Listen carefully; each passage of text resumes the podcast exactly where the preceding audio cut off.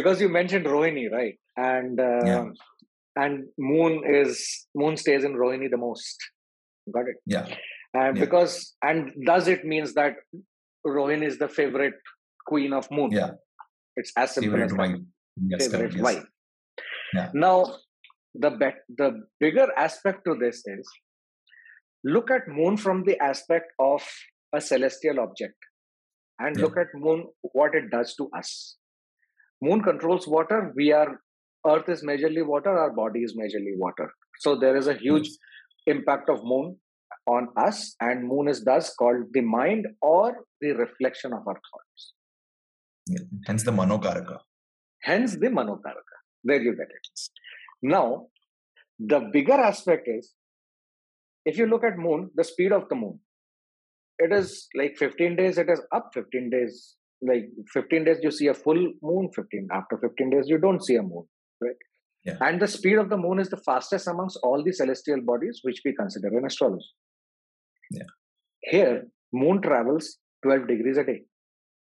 Right. That is the speed of the moon. And if we actually do our calculation, it touches all the 27 nakshatras in a month. Correct.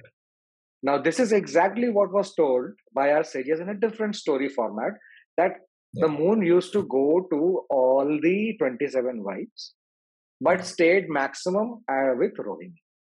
Yeah. And that is exactly the fundamental which you are talking about, which our viewers and listeners should do some research on. Right? Yeah. No. Now, the moon is traveling to all 27 nakshatras in a month. Now we have our every day, like a day will start, a day will end, a day will start, a day will end. Got it?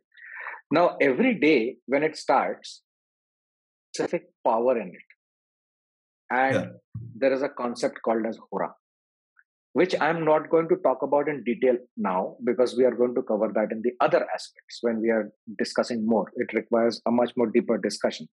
But right now, if we look at it from a broad perspective, there are different horas in a day. Every day, a different hora starts, and the cycle ends after 7 days. And then again, it starts from the same one. And this is because of this why our days are named as they are. So in English, we have our days as Sunday, Monday, Tuesday, Wednesday, Thursday, Friday, and Saturday. Very good. No problem.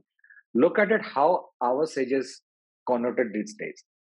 Raviwar, that is Sunday. Ravi means sun. That means the sun hora is the most powerful on that day.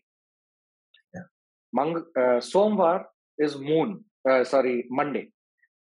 Yeah. Som is moon. And moon's power is the most powerful in that day. Moon's hora. Yes. Then you have Mangalwar, that is Mangal. Mangal means Mars.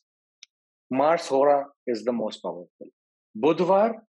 Budh means Mercury. That is Wednesday. Mercury's hora is most powerful.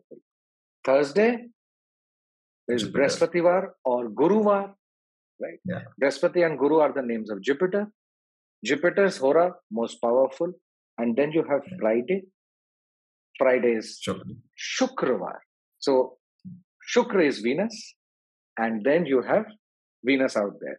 So Venus hora is the strongest. And the last one is your Saturday. Shaniwar. Shaniwar.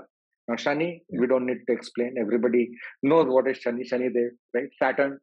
So Saturn hora is the strongest. And look at it. 7 days, seven celestial bodies which have mass. They have their strongest hora. None of the days are attributed to any celestial point which does not have mass, or it is a mathematical point. Yes. That was the geniusness of the science of these guys when they actually put in the terminology and the science behind it. Yeah. It is just fantastic. Yeah.